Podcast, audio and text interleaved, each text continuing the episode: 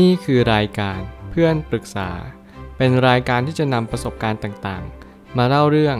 ร้อยเรียงเรื่องราว ให้เกิดประโยชน์แก่ผู้ฟังครับ สวัสดีครับ ผมแอดมินเพจเพื่อนปรึกษาครับวันนี้ผมอยากจะมาชวนคุยเรื่อง หนังสือ Unleash the Unapologetic Reader's Guide to Empowering Everyone Around You ของ Frances Fay and Anne Morris หนังสือเล่มนี้เป็นหนังสือเกี่ยวกับการที่เราจะปลดแอกตัวเองยังไง ให้เรามีศักยภาพที่เต็มเปี่ยม อย่างที่เราควรจะเป็นจริง ๆ หนังสือเล่มนี้เป็นหนังสือที่ทำให้เราเรียนรู้ว่าผู้นำที่ดีจริงๆเนี่ยเป็นอย่างไร แล้วการที่เราจะสร้างองค์กร สร้างรูปแบบที่เป็นต้นแบบที่ดีเนี่ยมันต้องเริ่มจากตรงไหนบ้าง แต่แน่นอนว่าผมพยายามศึกษา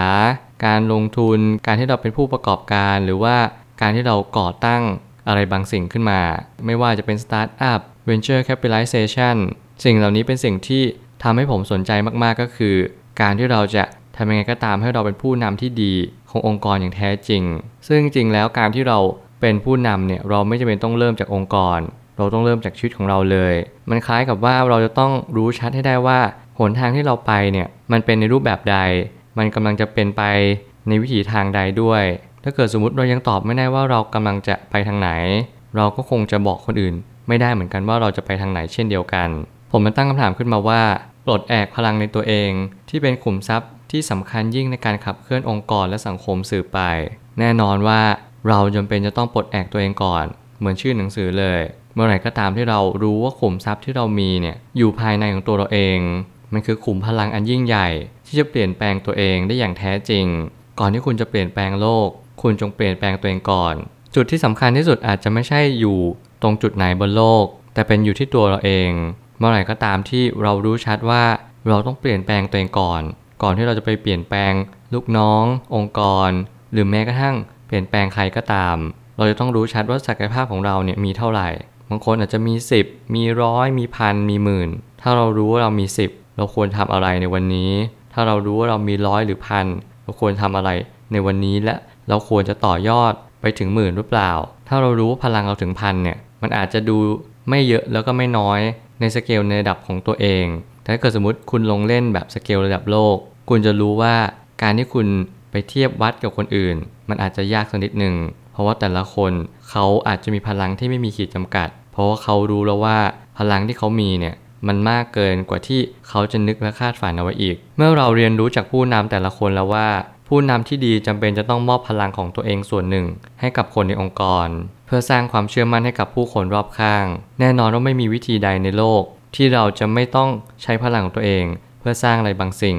การที่เราพิสูจน์ตัวเองเนี่ยว่าเรากำลังเป็นคนแบบนั้นแบบนี้ เราก็จะเป็นต้องสร้างความเชื่อความศรัทธาที่มีแก่ผู้คนรอบข้างเราเช่นเดียวกัน เราอาจจะต้องเชื่อมั่นลูกน้องเราด้วยว่า ลูกน้องเราก็มีศักยภาพเพียงพอไม่แพ้ไปกว่าเรา เพียงแต่ว่าเขายังไม่เจอตัวเอง เขายังไม่รู้ว่าเขาควรจะปลดแอกพลังตัวเองได้มากน้อยแค่ไหน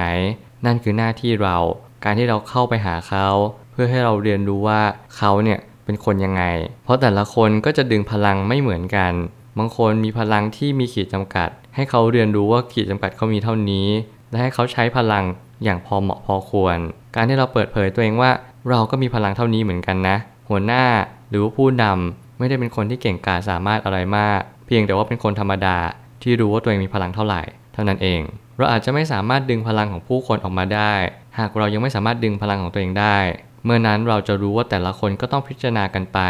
ไม่สามารถทำในรูปแบบเดียวกันได้ แล้วนี่เป็นกลยุทธ์ที่สำคัญ ที่ทำให้เรามีความแข็งแกร่งอย่างยิ่ง ให้เรามีความหนักแน่น แล้วก็มุมานะ ก็คือการที่เรารู้ว่าตัวเองมีพลังเท่าไหร่ ผมอาจจะพูดเหมือนว่าแต่ละคนมีพลังเหมือนในเกม ที่เราจะไปฝ่าฟัน ซึ่งในความหมายในชีวิตจริงก็เป็นแบบนั้นเหมือนกัน เราจะต้องมีพลังก่อน เราถึงจะไปสู้กับเหล่าร้ายหรือมอนสเตอร์ได้ แต่นี่มันคือการที่เราต่อสู้กับภายในตัวเอง เรามีพลังมากน้อยเพียงใด